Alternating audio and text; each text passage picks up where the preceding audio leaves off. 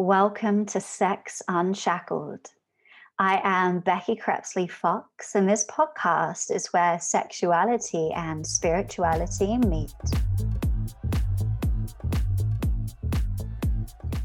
Today on Sex Unshackled, I have Ree Kemp Davies with me. Ree is a Welsh queer, non binary, trans masculine sex and relationship therapist. They are the only trans sex therapist in Wales and has a private practice in South East Wales. Ree also works for the Trans Plus project based in 56 Dean Street, London, which is revolutionizing the gender identity clinic experience for trans people. Ree is the psychosexual therapist in the team. Ree, can you please tell the listeners what brought you to this work? Hi, Becky. Thank you for that. And I'm very excited to be here with Yay. you. Uh, thank you. Thank you for having me here. Um, I feel like I got to this point in my career in quite a convoluted way. Um, so I'm going to try and make a short, a long story short. Um, I so I worked. Okay, so I spent quite a bit of time um, trying to become a famous performer that's what I wanted to do with my life. And as a result of that, I studied it and I tried to get out there. I used to be stand-up comedian for a little bit, and um, and then I worked in theatres a lot. I worked in a lot of theatres front of house, and then I got to a point where I was like, I wanted, I don't want to work in theatres anymore. It's not getting me anywhere. Uh, so I decided to work in my favourite sex toy shop.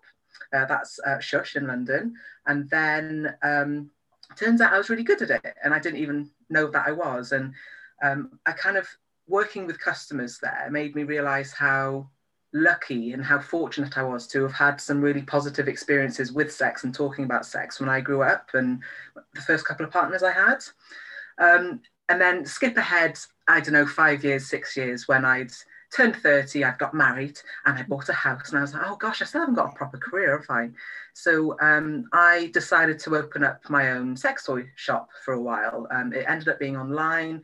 I did sex toy parties and um, I was really into it because I wanted to help women at, at that time feel liberated and empowered. Um, so I was kind of like the the opposite of an Ann Summers party in a way. I actually took sex really seriously and I took pleasure mm. seriously, which I think made people feel a bit uncomfortable sometimes because usually when people talk about sex, it's about joke, you know, it's about joking about a thing mm. or um, crying about a thing when you're drunk or something. So um, when I realized that retail wasn't the vehicle for me to do that in, um, I then I was trying to figure out how can I make a career out of being comfortable talking about sex. And I don't know why it took me this long. I mean, I'm 39 now.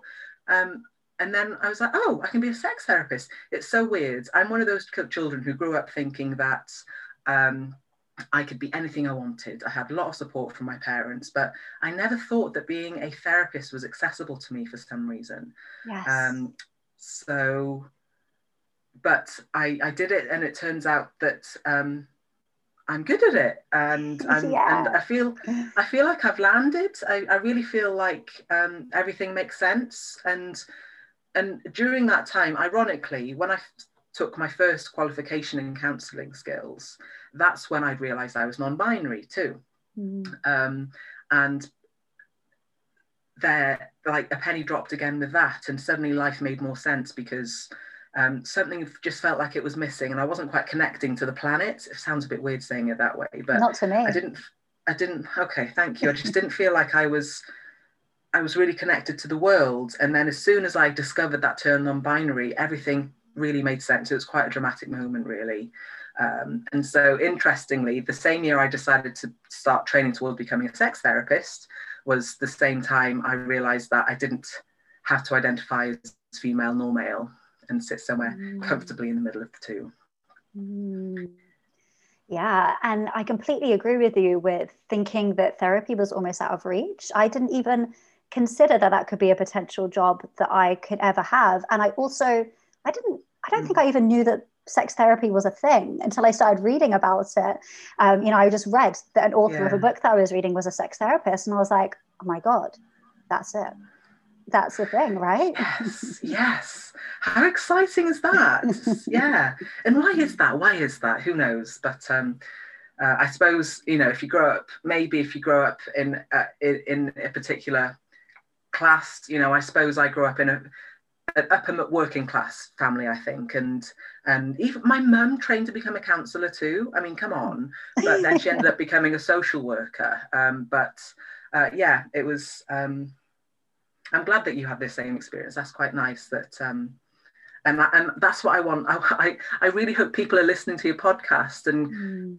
and going, oh, may, maybe that's something I can do. Yeah. Because um, because we need more sex therapists uh, in the UK, especially in Wales. um, um, uh, yeah, so for anyone listening, seriously, I've got a waiting list coming up my ears. So so train and and help me out. well, we don't need any more in Brighton. We are full. So go, go to Wales, everyone. yeah, you're welcome. You're very welcome. so today we're going to discuss gender dysphoria. Ree, can you tell the listeners what it is? Yes. Um, so gender dysphoria, it can also be called gender incongruence. It depends whether you're reading the DSM-5 or the ICD-11. Um, that's that's uh, boring psychological diagnoses stuff. Um, but gender dysphoria or gender incongruence, it's it's so when you are born and the person who who who gives birth no not the person who gives birth to you the person who delivers the baby that's the word isn't it? The person who delivers the baby they see your genitals and they assign you a, a, gender. They're like okay it's a vagina it's a girl it's a penis it's a boy. And then um, and then you kind of grow up in that gender role. Um, and of course there are there is the 1% who are assigned as intersex too. So and that's you know problematic in itself with the way that's dealt with. Mm-hmm. um, so um, people grow up being called a girl or a boy and not all of us feel that way. Not all of us feel like we're a girl or a boy. Um, and I suppose the dysphoria comes from that, from being treated in a way that doesn't feel congruent to yourself, that doesn't feel authentic or genuine. Um, so the, the more traditional ways of, or classic ways of looking at gender dysphoria is if a trans man, so that's assigned somebody assigned female at birth, um, they start transitioning and seeing their chest really distresses them. So dysphoria can be dis- distress and it can just be this disconnectedness. Uh, so for instance, a trans woman who's still got a penis, you know, and, and, and if she wants to wear a lovely dress, you know, just knowing that she's got to deal with that at the same time. Um, so yeah, but, but those are the more obvious things, but dysphoria can also be created by the way a person looks at you or by the clothes you're wearing. And of course, the opposite of dysphoria is euphoria. Uh, so mm. so um, gender euphoria is when people are getting your pronouns correct, or when you're wearing, in my example, wearing wearing a shirt and you know you're feeling lovely and masculine in it. So uh, yeah, does that explain what gender dysphoria is? Is that? Yeah, definitely. Yeah. Um, and it's making me think as well about how don't know how to put it, but about how people can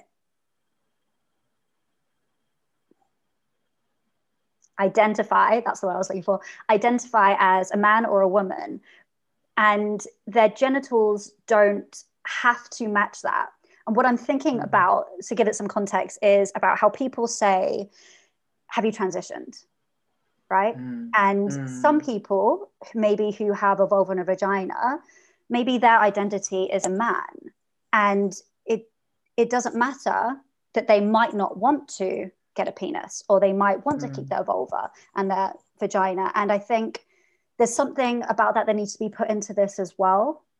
What do you think? Yes. That was not explained well but i think you know me enough to know what i mean. I hope.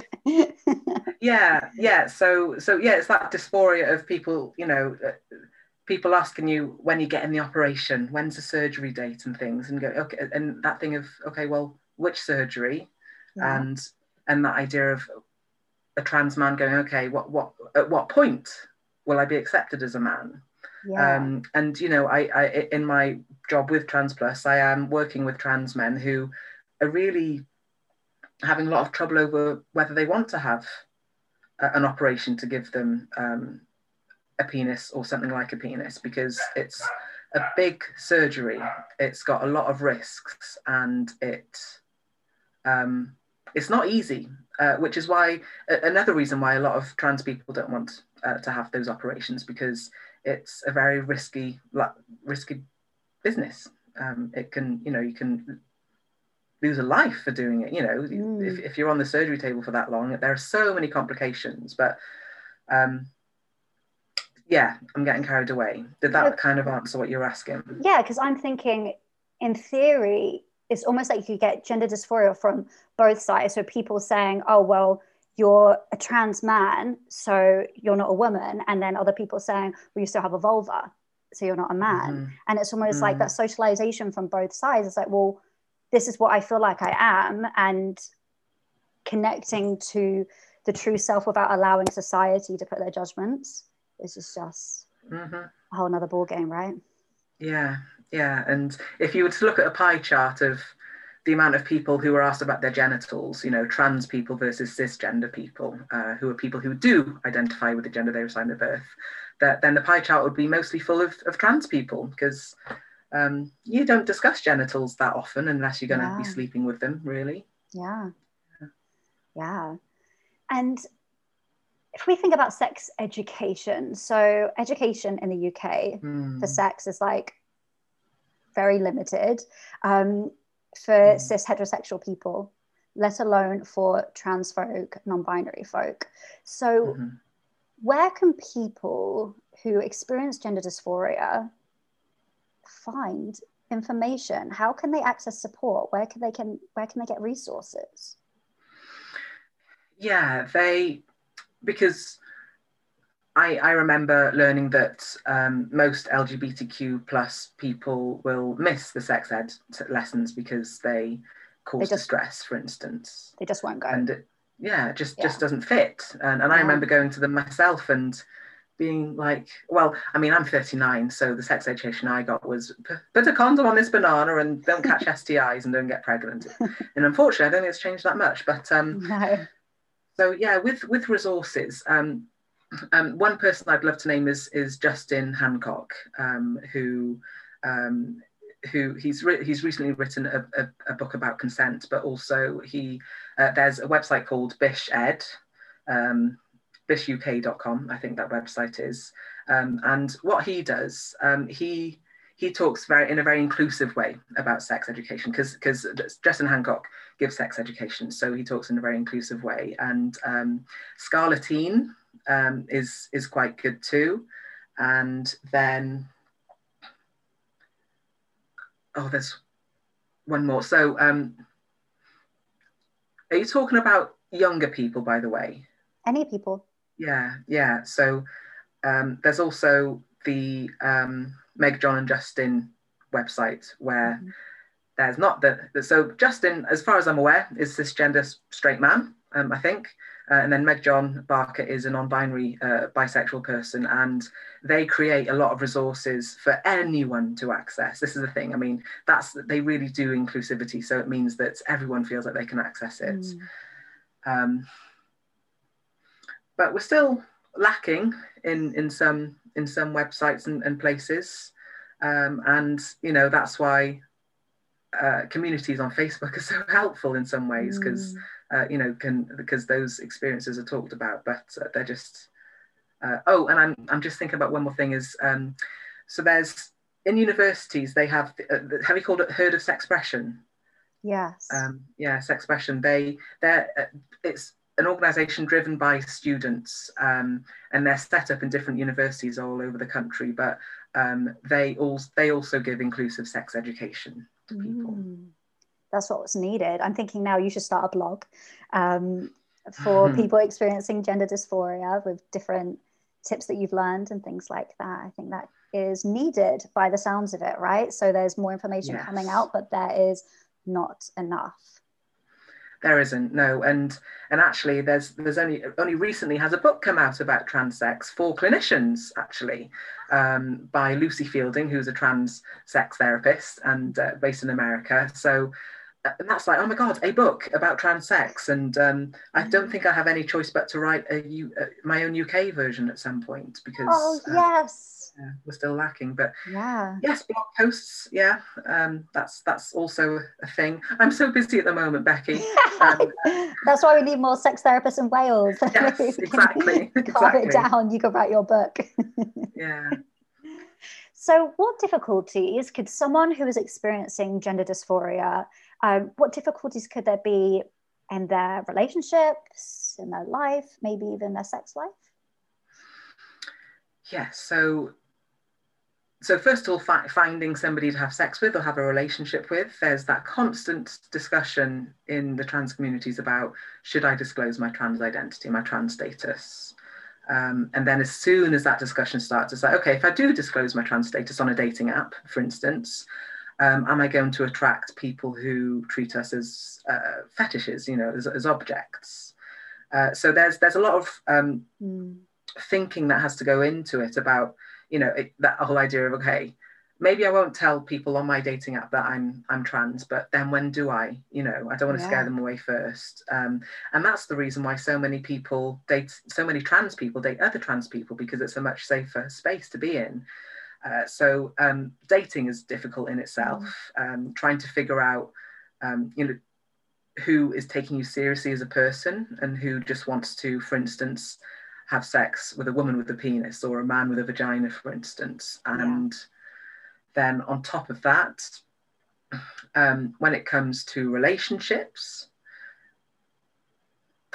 it depends where you are in your, in your transition or if you're transitioning, because um, not all trans people, of course, but what a lot of trans people tend to do is is take hormones if they can, uh, mm-hmm. take cross-sex hormones if they can, and that's that's the most common route uh, anyway. Uh, there are plenty of people who just stay in the bodies they are, and some people can't trans- can't take hormones because uh, their body's not in the right place for it, and you know their health, I suppose. Mm. Um, so when you're in a partnership, you and if you're going to transition, then that's that can cause a lot of tension too. Um, uh, for instance, if you realise you're trans whilst you're in a long-term relationship, there's that worry about your part whether your partner's still going to want to be with you, yeah. and and I see both sides completely because, um, you know, if you're um, a gay man and you fancy other men, and then your partner comes to realize that they are a trans woman or a trans femme, then there then there is that difficult conversation to have. Where you know you as as the cisgender partner has got to be thinking, okay, where how how does that affect my sexuality? And then of course you know, for instance, my wife being asked if she's still a lesbian, you know, because um, because I'm I'm on on cross-sex hormones at the moment. Um, so yeah, relationships can be difficult mm. whether you're mm. trying to date somebody or whether you're in the relationship. Um, and you know, there's a lot about disclosure and whether you disclose or not, and then do you keep secrets from people? Um, and then when it comes to sex, something that a lot of trans people do, um, just thinking about my clients now. So I should preface this with saying that the job I've had with Trans Plus has been for six months. So had you interviewed me five months ago, I, um, I wouldn't have been able to share as many experiences with you. But um, now I've seen more clients, um, I, I'm able to talk more about it, but mm-hmm. I'm still restricted really. You know, you know, I've still got more to learn. Um, but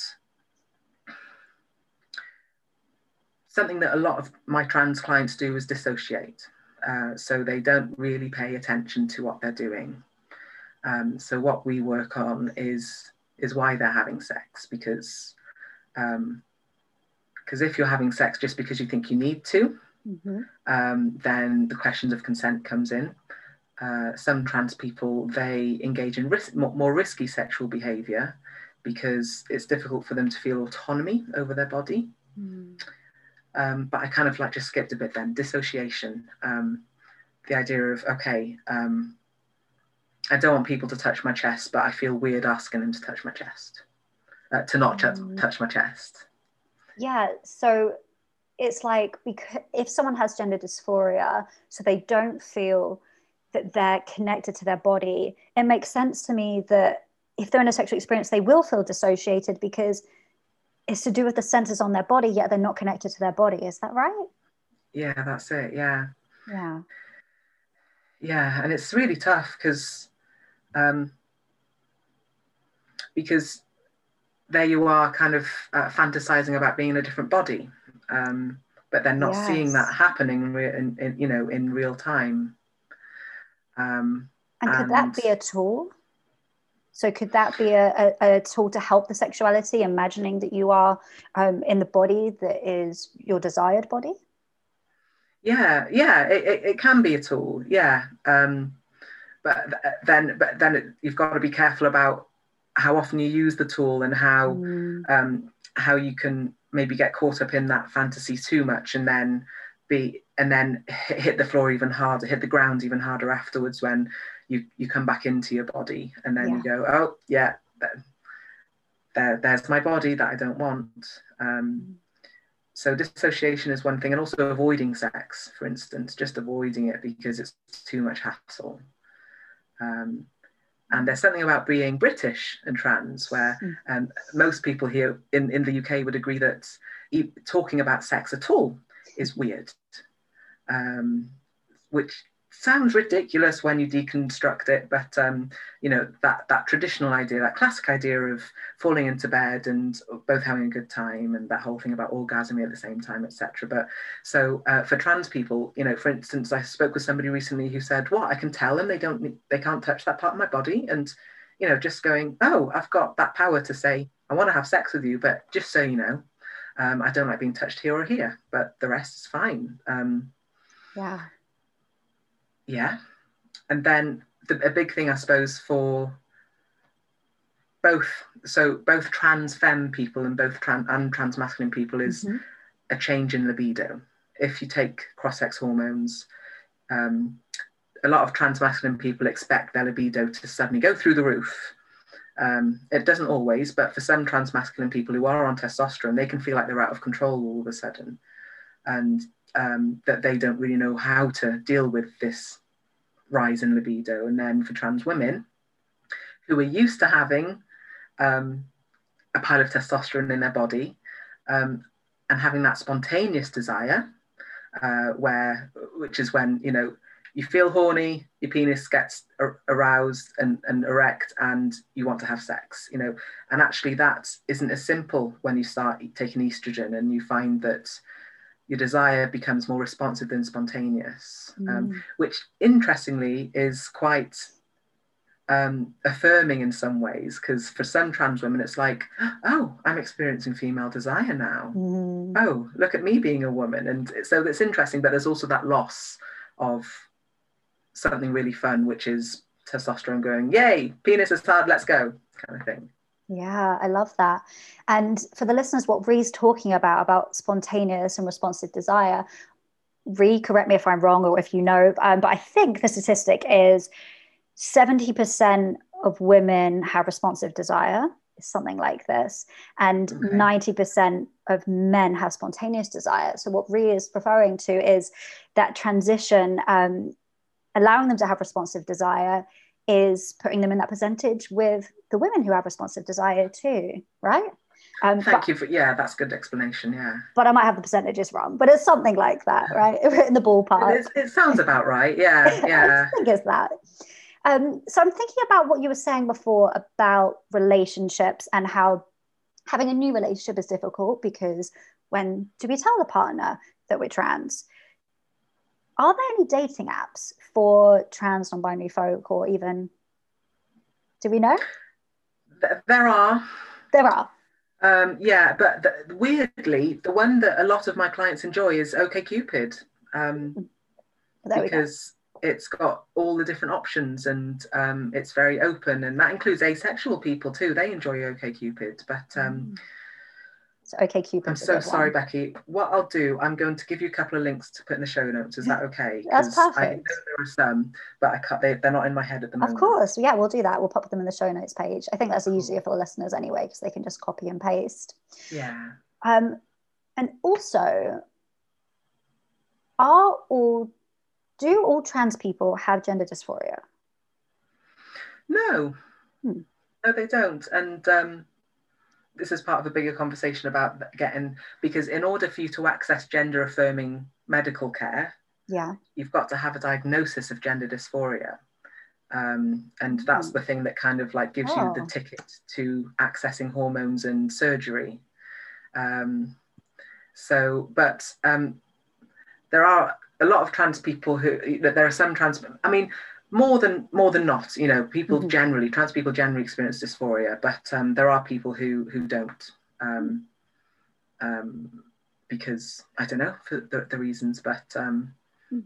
yeah it doesn't doesn't mean they go hand in hand and that means it could make it hard for them to access suitable medical care yeah, yeah, yeah, and then there's this whole thing about hamming it up for the person who's assessing you. Yeah. Which is really tough. You know, again, you know, you're there trying to get um, diag- diagnosed with gender incongruence, and there you are feeling very incongruent, telling the assessor what you feel they need to hear.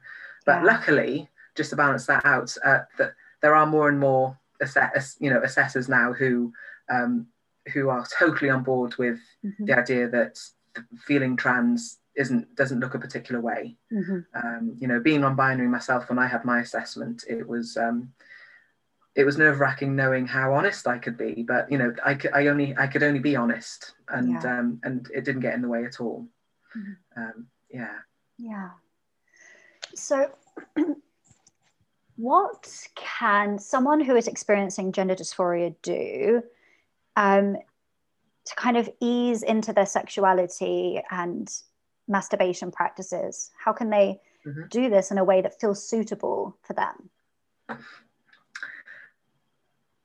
Right. So thinking about people who are assigned male at birth, uh, so those those who are born with penises, um, but they turns out that they don't identify with being male. So whether that's non-binary or or binary trans, um, what I encourage my trans femme clients to do is to well actually this goes for both is is to to start treating their body in the way that they think they that feels right mm. um, and that includes like literally you know like when you're masturbating is is changing the the actions of what you're doing when you're masturbating to make it feel more like you're doing the masturbation kind of strokes or etc that that feel right mm-hmm. um, but to be more specific, so yeah, so for trans femme people, um, there's there's a zine called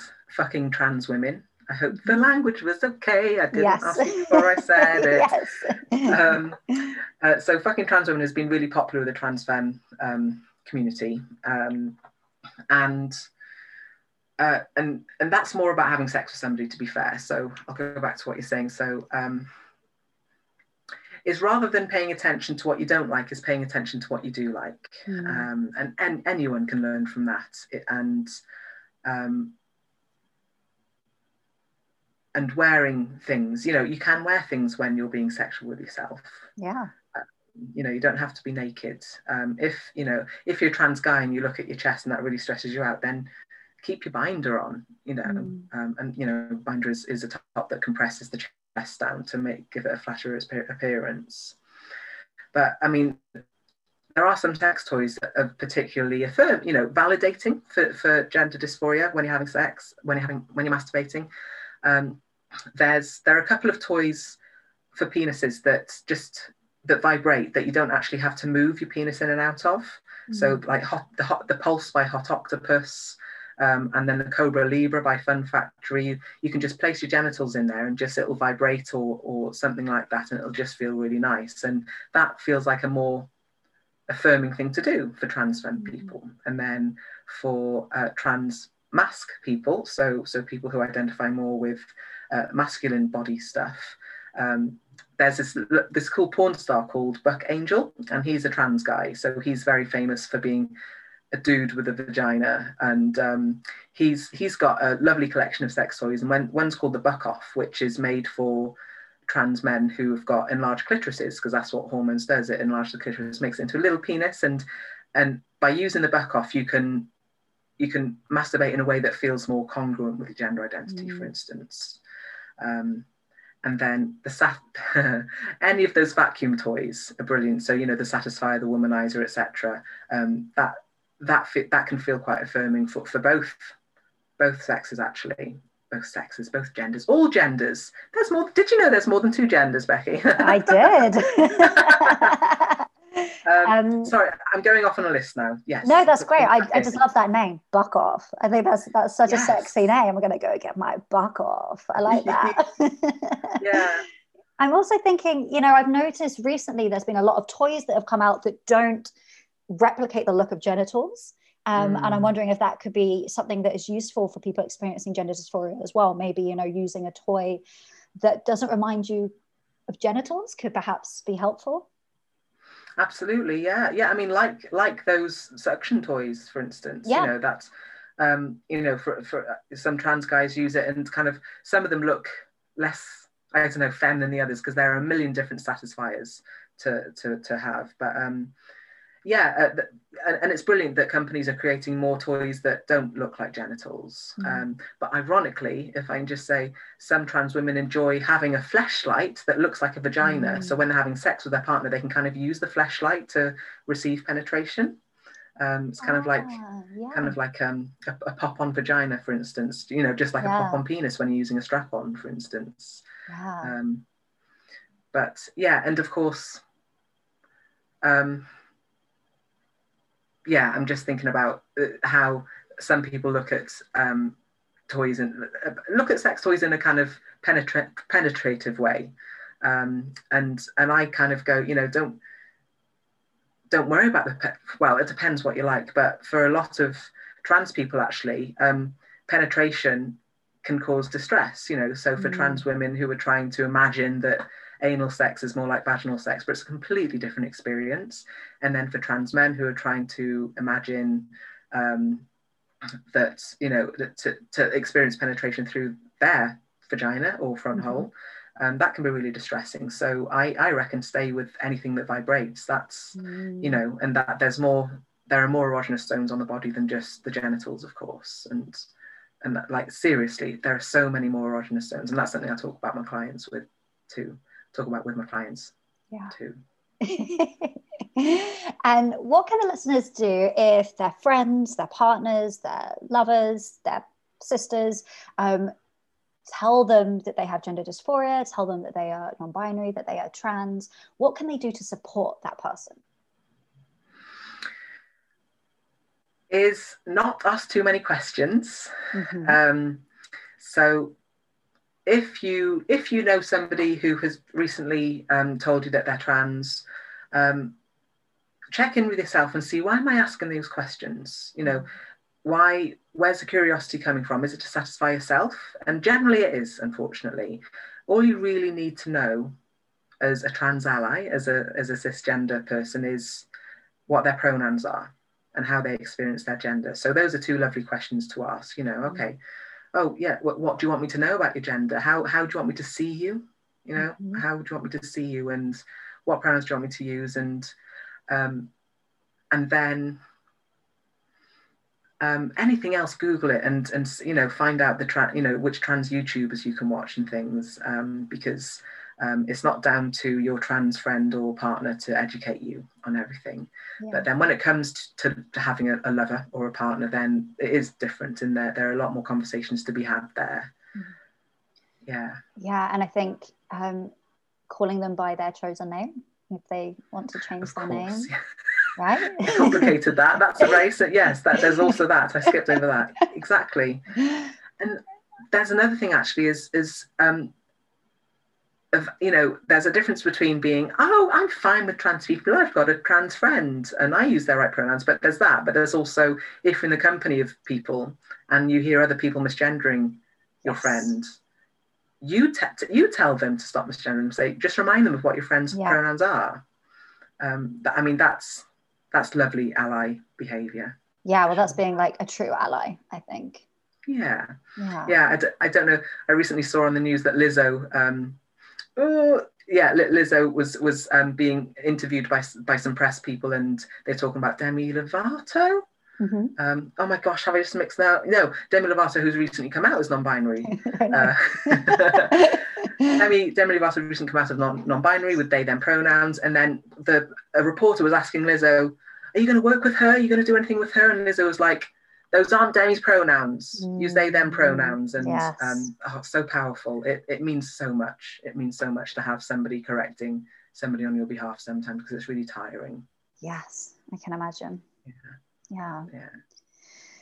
And if someone is listening to this podcast and they are experiencing dysphoria, what should they do?